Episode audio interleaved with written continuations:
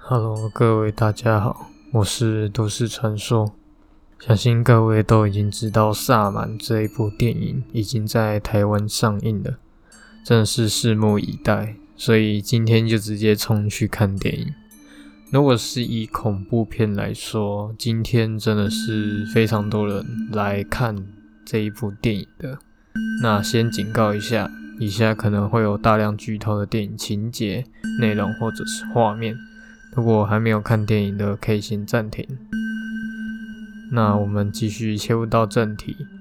这一部电影《萨满》又翻译叫做“灵媒”，就是拥有与神体传媒的身体。那它可以借由附在他们的身上，这一些与这些信众者沟通，可以为他们解决超自然的问题，例如生病等等。而这一部电影是在讲说泰国东北部的一个小村落，这一位灵媒叫做尼姆，他继承了整个家族的信仰，供奉这一种神，叫做巴扬神的萨满。而这个巴扬神的萨满，他只会选择女性去做附身的对象，所以影片开始就是以纪录片的方式去做呈现的，开始做简单的访谈。电影的手法将他们慢慢的带入到他们的生活当中，而他们的拍拍摄团队以侧拍的手法，所以整体来说画面很很晃动，尤其是大荧幕会让人感觉到很晕。但是优点就是让你有一种真的融入在里面。而这诡异的事件要从尼姆的侄女敏开始说起。因为行为开始变得怪异，慢慢变得不像他一样，尼姆就开始猜测说，是不是巴扬神想要开始附身在他的身上，所以就依靠着这些拍摄团队啊，去找出线索，其中有不少驱魔的画面，让观众会开始相信他们所谓的八阳神真的存在吗？而前面的节奏，我觉得是挺好的。开始来到中段，可以看到节奏变得有一点快。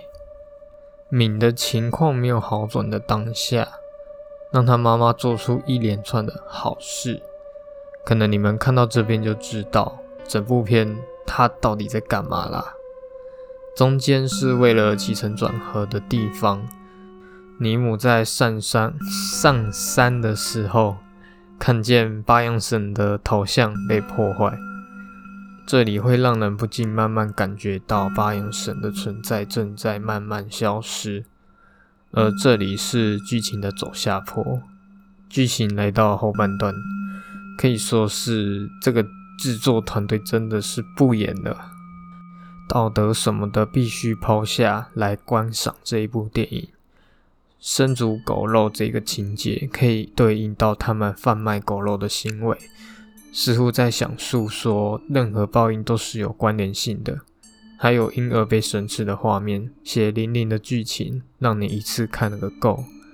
到最后的大型中邪现场，真的是非常的混乱，让人想要马上召唤八阳神来处理这些人事的。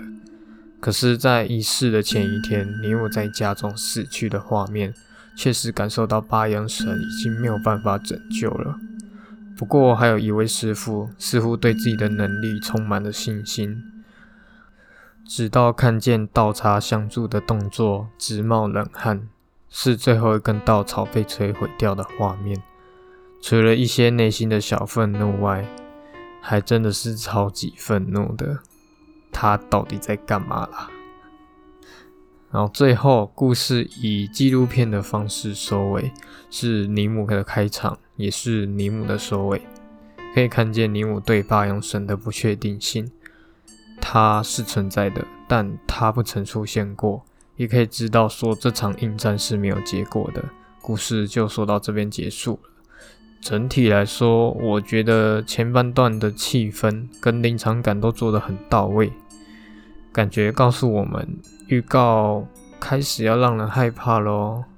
后半段的十八禁的剧情，适合重口味的观众，但对于我来说，真的有点给太多了。对于萨满，确实真的有让人真正认识到这份信仰。那鬼月的时期真的是蛮推荐去观看的，但除了道德要先抛开之外，看电影之前一定不要吃东西。我是都市传说，我们下次再见，拜拜。